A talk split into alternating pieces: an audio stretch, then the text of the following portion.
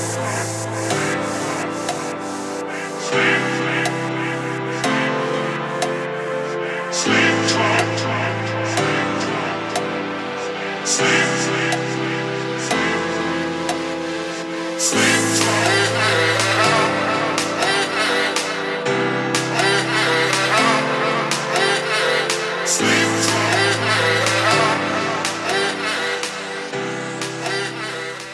You're listening to Matt Tales 40 Years of Gay Adventures, a journey of sex and truth.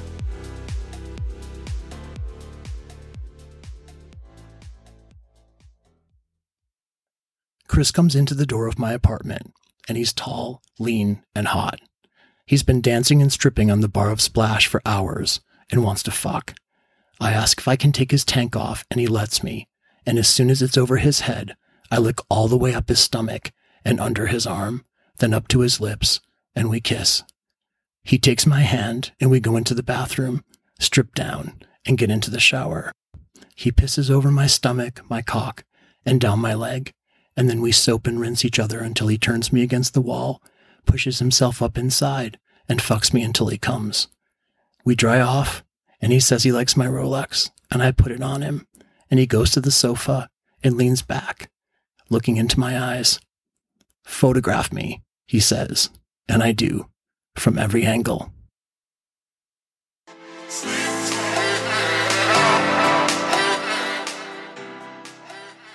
You're listening to Matt Tales 40 Years of Gay Adventures, a journey of sex and truth. Come more than once for more stories. Go to matttales.com, follow me at Matt Tales Gay Adventures on Instagram and Facebook, or DM me at matttalespod at gmail.com and we'll talk about making a tale of our own.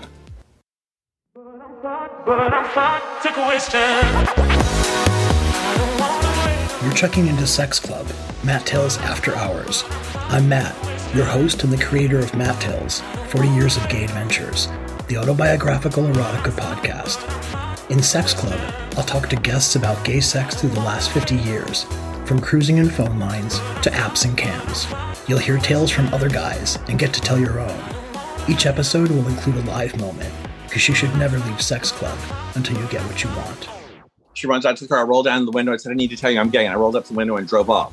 If tying me up and pounding the shit out of me is work for you, then then don't answer my ad. All over Manhattan. I mean, you had you had sex clubs, you had you had um, you had the piers, you know, with all the warehouses.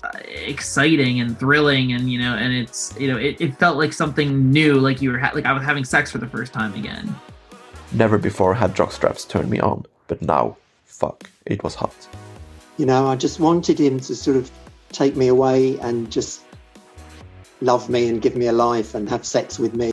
It's very secluded, like in the bottom floor of some old building that no one really uses anymore. And then we'd be out all night at these clubs because the music would just play until four or five in the morning, and then you'd go out to an after hours place. Sex work to me is, I mean, it's work. It's called sex work for a reason, you know. Once you let people know who you are, they'll come to you. Like your people will come to you. And the ones that don't, you don't want them anyway.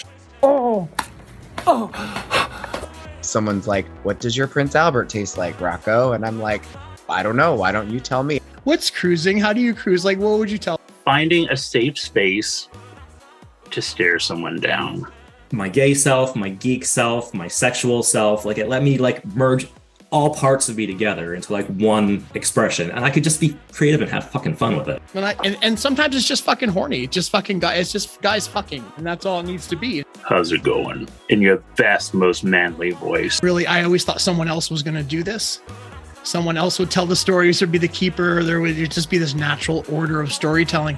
You can find new Sex Club episodes coming soon, hard, and more than once.